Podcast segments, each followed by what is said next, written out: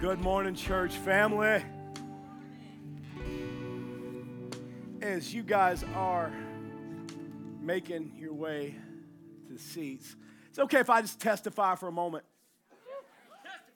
I want to testify. I want to testify. Today is a big mile marker in my life because exactly to this day, two years ago, I had brain surgery. Now, for those of you that are relatively new to Destiny, about two and a half years ago, I started experiencing some major neurological problems.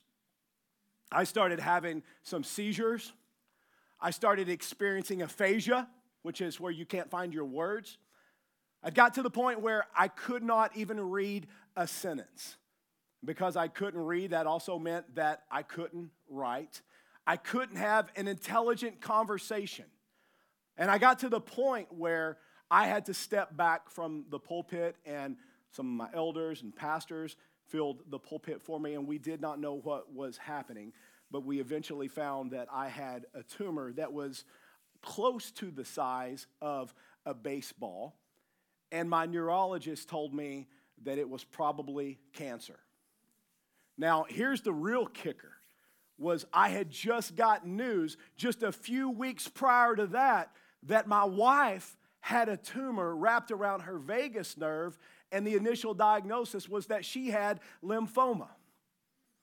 Anybody ever been in a place where you feel like your world is coming down, crashing upon you? Well, I can safely raise my hand and say, I've been there. But you know what? I am now two years on the other side of that thing where I thought I would never be standing here doing what I'm doing today. But you know what? I want to give testimony this morning for any of you who maybe your world has come crashing down on you and there's some difficult things that's coming down upon you. I want you to know our God is faithful. He will see you through what you thought was impossible, what you thought there's no way that this could ever happen. I thought I was done. But look, when we get at the end of ourselves, that's when we see God come through the strongest. When our resources have fully ran out, much like the woman with the issue of blood, and we reach hold of the hem of his garment, that's when the miraculous comes. So I just wanted to testify and just give glory to my good God for his faithfulness. And watch this. The, the, the scripture says this in the book of Revelation that the testimony of Jesus is the spirit of prophecy. What does that mean? See, anytime you testify, what it does is it ignites something in the spirit. And it makes a prophetic declaration that God did it then, God can do it now. And so, for some of you that need that word this morning, say, I'm grabbing a hold of that word because right now I got all of hell coming against me. Well, guess what? Whenever all of hell is coming against you, all of heaven is fighting for you. Amen? Praise God. Can we just worship the Lord real quick? Lord, we love you for your goodness, God, your faithfulness, Lord. We bless you, God. And, and if you're here this morning and you need to praise Him by faith, it's okay. It's okay. If you're going right through the middle of what you're going through, praise Him in the storm. That's a word from someone. I said, praise Him in the storm. Lord, we do that, Lord. By faith, we trust you, Lord. By faith, God, we won't throw in the towel. By faith, Lord, you have shown yourself faithful time and time again. Lord, you got us through. Lord, in the past, you'll get us through today. And so we thank you for it, Lord. So, Lord, we hold on to that resolve that God, you are true. The word says, let every man be a liar, but yet, God, you are always faithful. So we thank you for it, Lord. We love you. We give you praise and glory and honor in Jesus' name. And everyone says, Amen. Isn't the Lord good, you guys? Amen. Well, hey, um, I want to give you guys a little bit of an update. I've had several of you asking about the property, and so I thought I'd just take this opportunity to let you know where we are with the property. Just for those of you that are just joining us, also, we are in the per- are in the process of purchasing land where we are going to build, and we're going to have our own building. So come on, somebody.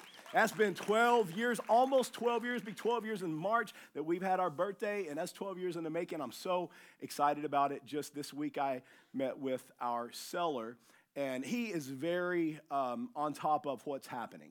Um, it's going to probably be about another maybe month and a half before everything's finalized. But man, I'll tell you what, when it comes to dealing with government on stuff, wow, are they slow? I mean, they do not get in a hurry for anything except to take your money. But um, anyway, uh, and that interesting. April 15 comes around every year. But um, anyway, it should be, according to his best uh, guesstimation, uh, the end of February, we should have it completely done. The property will be ours, and we'll be able to move forward in breaking ground. So, praise the Lord, somebody. Come on. Exciting, exciting stuff. Well, um, I want to share something with you that I heard many years ago. A guy went to God and he asked God, he said, God, is it true that to you a billion years is like a second? God said, It's true. And he says, God, and is it also true that a billion dollars is like a penny to you? He said, Yeah, it's true. So the guy then says, And God, he says, Could I have a penny? And God said, Sure, in just a second. It's a good thing I'm a pastor, not a comedian, right? but I do want to just use that cheesy joke, if I could, to um, just talk about something that has eternal significance. And if you're here and you're just joining us, we have been on a series called Unhindered, where we've been going verse by verse through the book of Colossians. And last week I shared the first part of Colossians 4 5, which says to walk with wisdom with the outsiders or with out toward outsiders. How many of you know that sometimes you come to a verse in the Bible and you can't even get through the whole verse because there's so much that God wants to show you? That was kind of last week and this week's message. Well, Paul continues in that same verse, and I'm going to give you now the other half of it by saying, making the best use of the time. Now, as the, the joke goes, a billion years is uh, like a second to God, but we're not God. You see, time is your most precious resource. It's far more valuable than money. I mean, if that guy in the joke should have asked for anything, it should have been more time. Why? because we have only been given a certain amount of time that is allotted to us. And I hope this morning to be able to bring your attention to this important truth because watch this you can't make time, you can't borrow time, you can't even extend time nor save time. You can only use it. And each one of us have been given the same amount of time every week. 168 hours. And if you don't know how to manage your time well, you can't manage anything in your life because your time is your life. Now, I encourage you guys to take notes this morning. I said to someone this morning, I said, this is a message that will hit anyone from 15 to 65 or to 85 and at every season in life. So, this is a message that you're going to take with you and be able to apply at every juncture in your life. In your Bible, there are two Greek words that are used in the New Testament to describe time. You're going to hear me say these a lot today chronos and kairos. Now, chronos represents chronological time. Actually, that's where we get the word chronological. It's the minutes and it's the hours that pass by on our clocks. Kairos, on the other hand, represents a moment of opportunity. It represents a season that carries divine significance. And here's what you need to know the Bible actually speaks extensively about both. And so let me just expound upon these words, and then we're going to look at what God has to say about them. Again, if you're taking notes, chronos is the steady click ticking of the clock. It's the routine of our daily lives. It's the time also that we usually take for granted. It's the time that we use spending, uh, working, commuting, sleeping, eating. It's the chronos that fills our calendars and our to do lists. This is the time that we must manage wisely because we only have so much of it. So let me ask you something. How good are you at managing your time? I think it's interesting uh, that we have financial managers, those who manage our money, and, and, and thank God that we do, thank God for them. But I've yet to hear about a career as a time manager. As a matter of fact, I Googled and I couldn't find one single person who held that title. All the results that came up was just giving you some software or app on how to best manage your time. Why? Because you see, we are the ones who have to manage our time. And it's important that we do so wisely because it's how we handle the chronos that sets us up for the kairos. Now, let me expound just a little bit more upon kairos. Kairos are the special moments, the divine appointments, and the opportunities that God places in our path. Kairos are not bound by our clocks, they actually transcend them. These are the moments when God's presence intersects with our daily lives, inviting us to participate in His divine plan. And here's the thing recognizing and responding to those kairos moments, it requires faith and sensitivity to the Holy Spirit. See, as believers, we are called to redeem both chronos and kairos through faith. Our faith isn't just confined to our moments of worship and, and prayer, but it also extends into how we steward every second of chronos and seize every kairos moment. When I was in Bible college, I had a professor once say to me, Time is the only currency in heaven. And that professor's words has stuck with me, and they've challenged me to remember that we're to see and to use the time that God has given us for His purposes. You see, in the grand scheme of eternity, our earthly existence is but a brief moment. The choices that we make with our time have profound implications on eternity. In Acts chapter 20 and verse 24, it reminds us of our ultimate purpose. And I just want to remind you of your ultimate purpose. It says this My life is worth nothing to me unless I use it for finishing the work assigned me by the Lord Jesus. See, Satan is working overtime in order to create a strategy to keep us busy with trivial matters in order to distract us from life's ultimate purpose.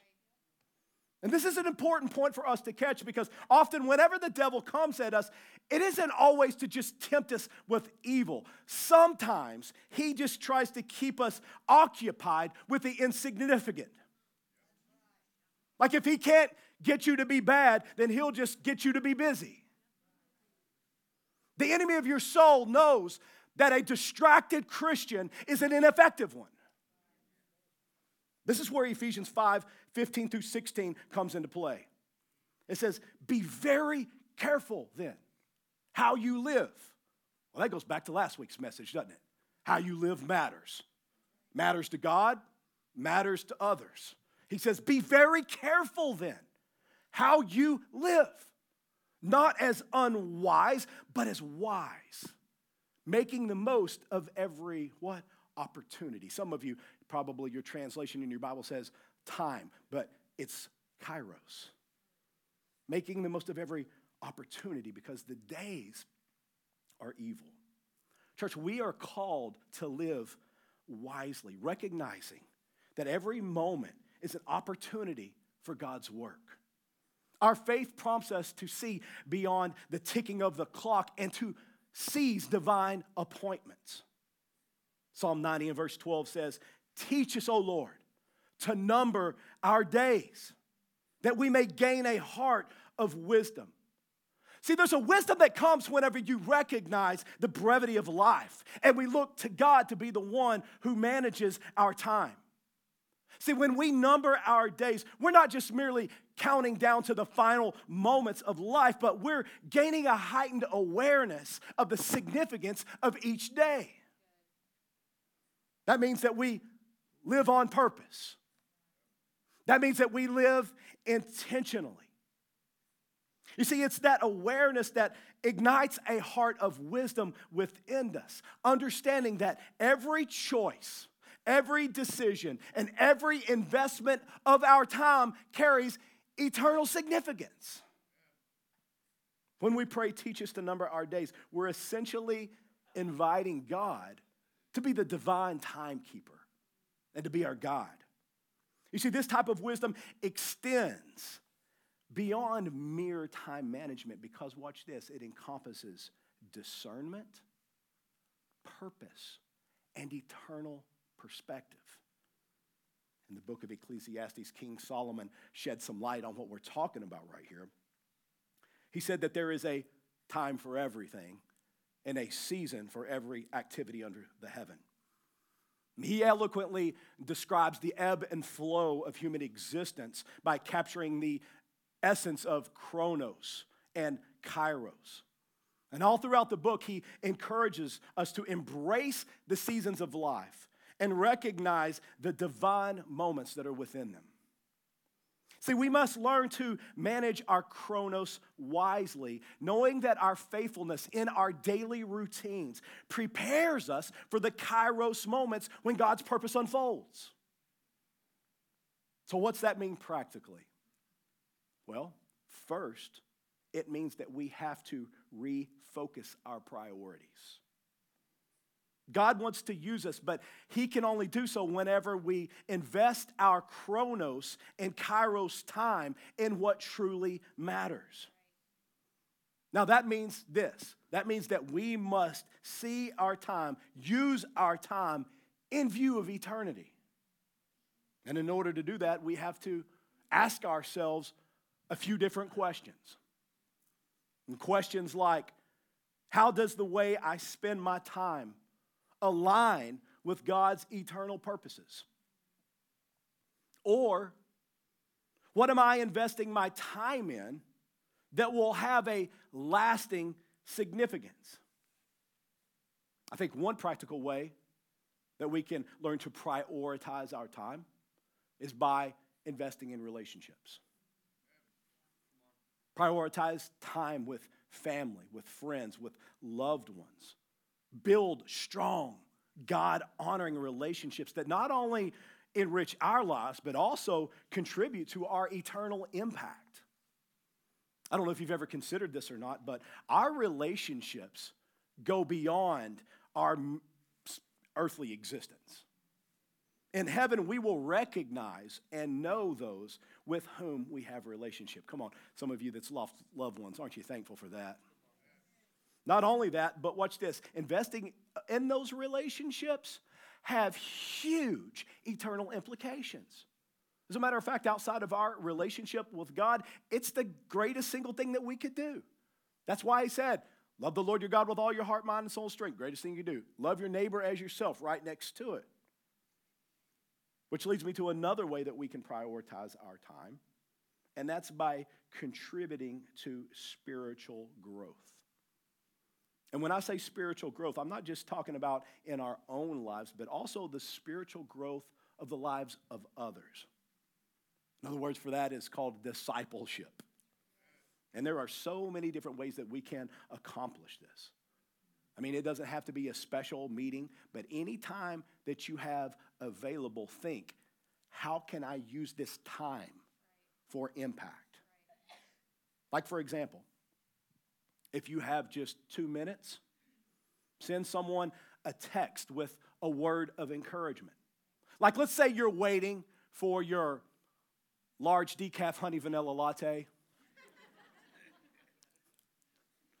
and instead of feeding your cows on hay day, think, who could use some encouragement? Because I promise you, your Hay Day cows aren't going to end up in heaven, but the person that you're sending a word of encouragement just might. By the way, if you're not sure about who needs encouragement, let me just tell you who does. Everyone does. There's not a person that I know who does not need encouragement. But I'm also talking about us using that extra time for our own spiritual development as well. Kind of like whenever you go to the airplane and they said if the mask drops down, make sure that you securely place it on yours and then someone else. When I was younger, I always thought that that, well, how selfish is that? You know, shouldn't you take care of other people until it dawned on me as I got older and wiser and more mature? I can't help anyone else if I'm not breathing. Hello? Maybe that's the reason that some people aren't loving their neighbor as themselves because they don't love themselves. So we've got to make sure that we're not only investing in spiritual growth in others, we got to make sure that we are tending to our own spiritual growth. Again, who needs encouragement? Everyone needs encouragement. And practically speaking, instead of like mindlessly scrolling through social media, use that time to listen to a great podcast. If you don't know any, let me throw one off the top of my head the Craig Groeschel Leadership Podcast. You want to grow, you want to be challenged, you want to be a leader in any area of your life, even if all you're leading is your kids or the cat. Like, look, this is going to help you to grow. It's going to challenge you. Or how about this? Get caught up on some of those messages that you didn't get to hear in the Unhindered series, right?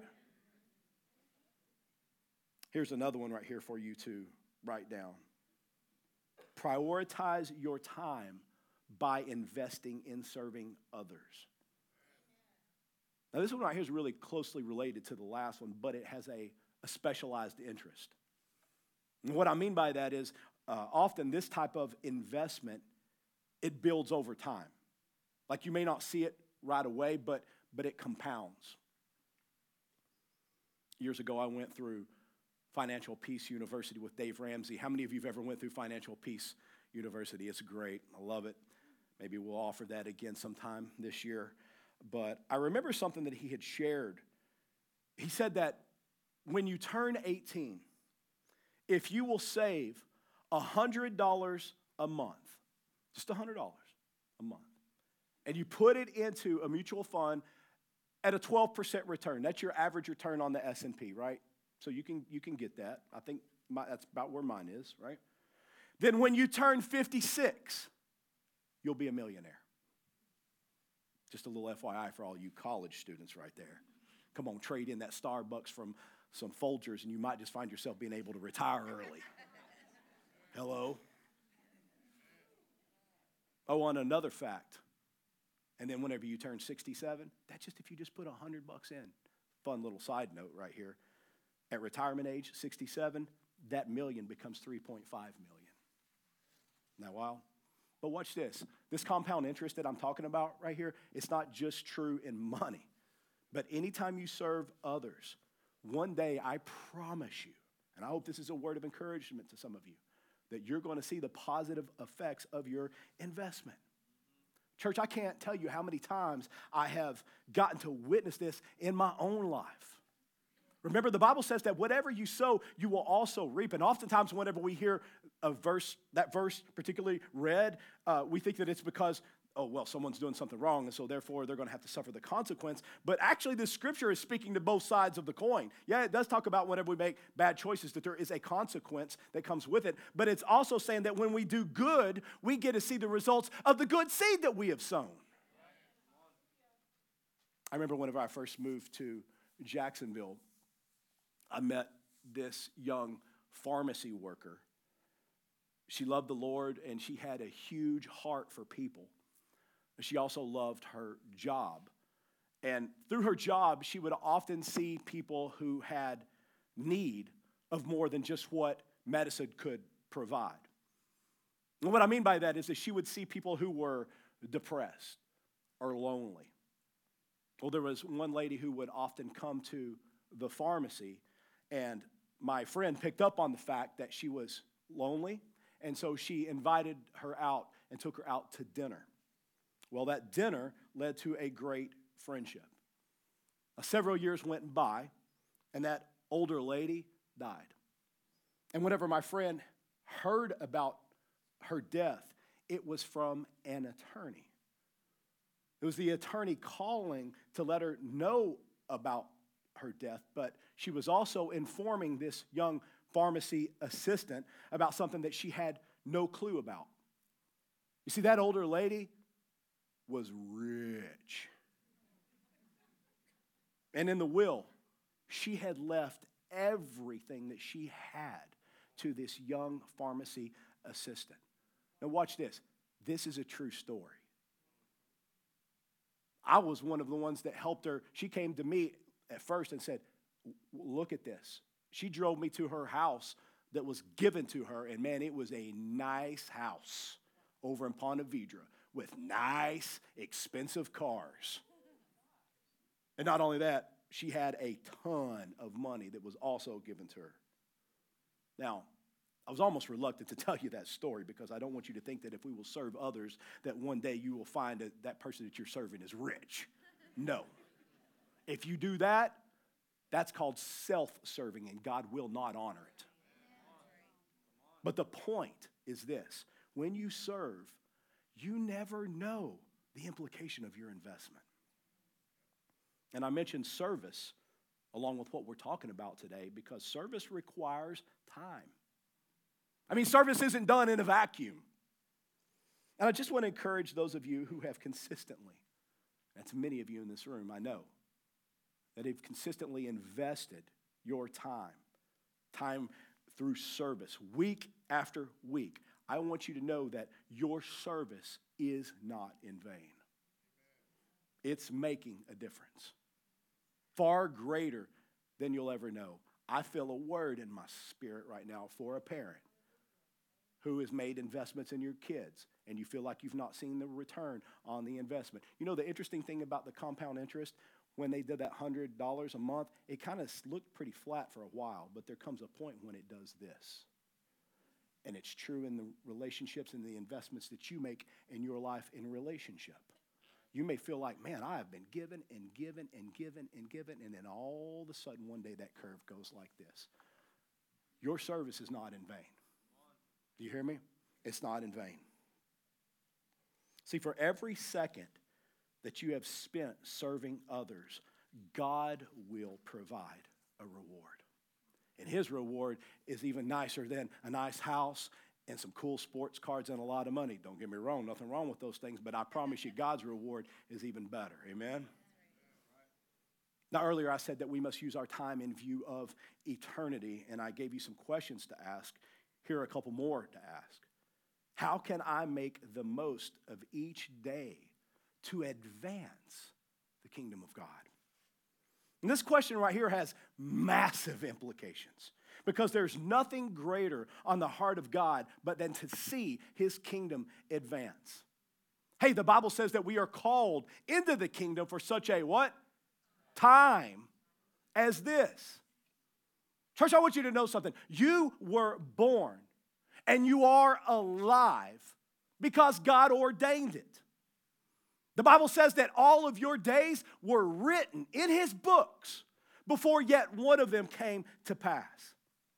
So here's the truth that each and every one of you need to know your pulse is proof that you have a purpose. The time that God has allotted for us to live on this earth was established well before He created the earth.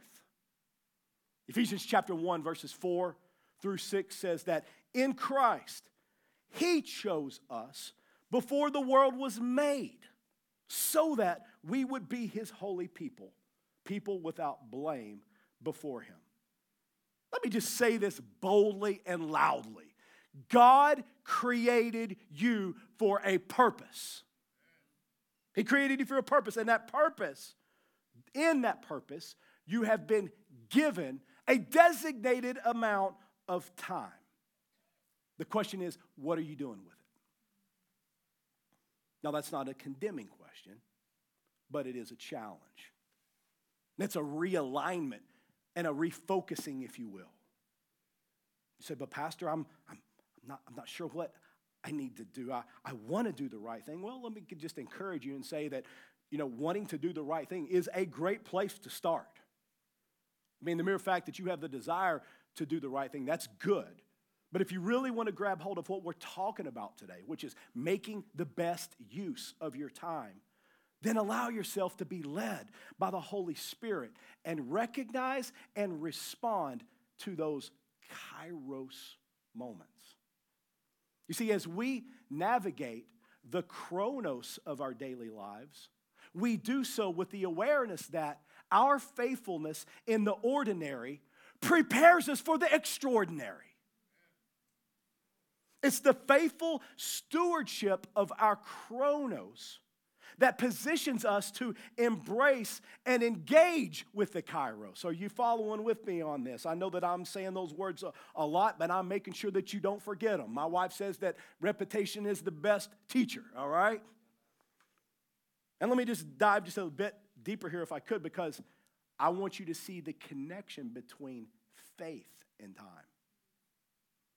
Hebrews 11 says, faith is the substance of things hoped for, the evidence of things not seen. One translation says that faith is the assurance of things hoped for, the conviction of things not seen.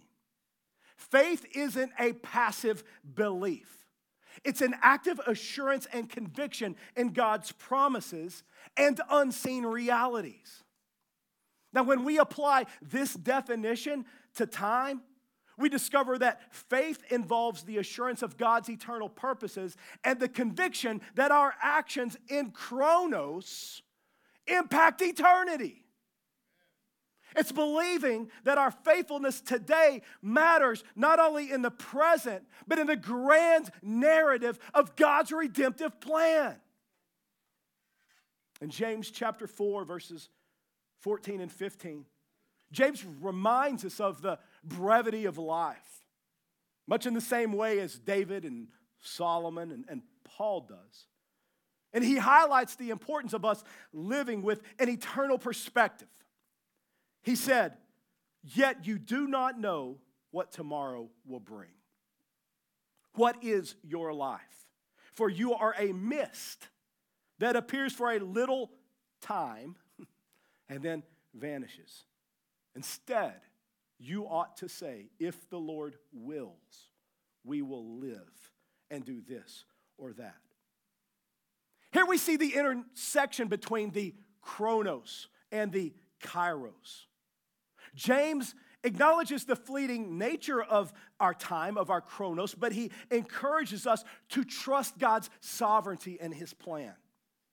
See, living with an eternal perspective means that our chronos we surrender it to God, recognizing that our kairos moments are in His hands. Let me say that again because I expected more than one amen out of that statement. It means that whenever we manage our chronos wisely, here's what it does it creates a backdrop for the kairos. When we manage our time wisely, it creates a backdrop for the miraculous. Now, I want to bring today's message to a close with one last thought. Stand with me to your feet if you would. I'm going to give you another Leonard Ravenhill quote. I think I gave you one last week. If you don't know who that is, you need to look him up because his book, Why Revival Tarries, sits at the top of my list. Top three favorite, maybe my favorite great revivalist of the 20th century, Leonard Ravenhill, once said, The opportunity of a lifetime needs to be seized during the lifetime of the opportunity. Let me say it again. The opportunity of a lifetime needs to be seized during the lifetime of the opportunity. Now, we can apply what he said right there in many different ways, but I want to apply it here and now. If you are here and you have never surrendered your life to Jesus Christ, you have the opportunity, the kairos, to be able to do that right now. But remember that the opportunity of a lifetime, and by the way, what we're talking about right now, salvation, is the opportunity of a lifetime. But it must be seized during the lifetime of the opportunity. You say, Pastor, I'm not following with you here. Well, then let me make it plain. Grace is available to you as long as you are living. But many have declined this chance and they are no longer alive. But once life ends, the opportunity for salvation is no longer present. Now, if you're here this morning and you're not walking with God, the fact that you can hear my voice right now is good news. Because what that means is that grace is offered to you, but you must receive it. And the way that you receive it is by acknowledging your need for a Savior. And friend, I just got to tell you, every person that has ever lived on this planet needs a Savior. Because the Bible teaches that all have sinned, all, all inclusive. All have sinned and fallen short of the glory of God. But watch this God demonstrated his own love towards us in this Christ died for us while we were still yet sinners. That means that you don't have to go and get your act together and then God will receive you in. He receives you just the way that you are. And His grace bids you to come as you are. And so I just want to speak to who's here this morning that you've not received the grace that He has offered you. Grab hold of that opportunity. It is the opportunity of the lifetime, but it must be seized within the opportunity or the lifetime of the opportunity. So if you're here, and I'm, I'm, we're talking about heaven and hell stuff right now, we're dealing with souls right now, and you're not right with God, friend, what in this world are you waiting on? Do you think that there's something out in the world that's going to provide for you something better than what God has? If you believe that, friend, you have believed a lie. What profit a man if he gains the whole entire world yet loses his own soul? Friend, what you need and what I need and what this world needs is Jesus, a resurrected Savior, a God that we can trust, a God who is faithful, a God who will take you from being at the place where the world has come crashing down on you. if I can just go back to testifying for a moment, and He will see you through that storm. He didn't say that you wouldn't have to walk through it, He said He would walk through it with you. And so if you want to put your faith in Jesus Christ, if you say, man, I want to surrender my heart to God, I want to be a real Christian, not just a Christian who shows up to church and says, I'm a Christian. Look, going to church doesn't make you a Christian no more than going to McDonald's makes you a Big Mac. It's a heart that says to God, God, I'm a sinner in need of a Savior. And I ask you, Jesus, save me. And He says, Yes, I've already done it. All you got to do is receive it. And if that's you, I'm going to ask you to boldly right now, if you're saying, Man, I want to give my life to Christ right now, I'm going to pray with you right where you are. And if that's you, I'm going to ask you to raise your hand by faith. Yeah, yeah. Who else?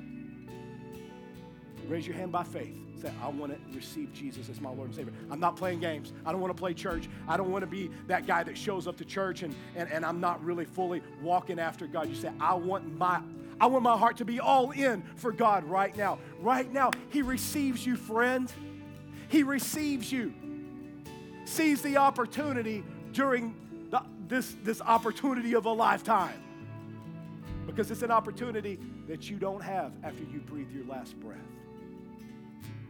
Anyone else? We're going to pray. For those of you that are watching online, I want you to know that this invitation has no expiration date. If you're hearing these words 5, 10, 100 years from now, the expiration date has not hit till you've breathed your last breath. I'm going to pray with those who've raised their hands, for those who may be watching online, and we're going to confess Jesus as Lord. We're con- going to confess our need for a Savior to Him right now. And I'm going to ask, saints of God, I know that many of you, I'm looking around the room, I know that most of you in this room, you obviously, you've already surrendered your life to Christ. But there are some here today that right now they're surrendering their life to Christ. They're saying, I'm all in. So, what we're going to all do together right now is we're going to all together confess our need for Jesus. Would you pray with me right now, especially those of you that says, "That's me. I'm. I want. I want Jesus." Pray these words from the bottom of your heart. Mean them. Pray this prayer of surrender out loud. Pray, Lord Jesus, I confess my need for a Savior. I ask you, Jesus, be my Lord, be my Savior. Forgive me of my sin. Help me to turn from it and make you the Lord of my life. Jesus, I believe that you are the Son of God and that you died on the cross for my sin and the sin of the world. Jesus, I believe that you rose from the grave, just as your word says. And now I want to live my life to know you, to make you known. In Jesus' name, amen. Amen and amen. Come on, can we thank God for salvation this morning? What a good God!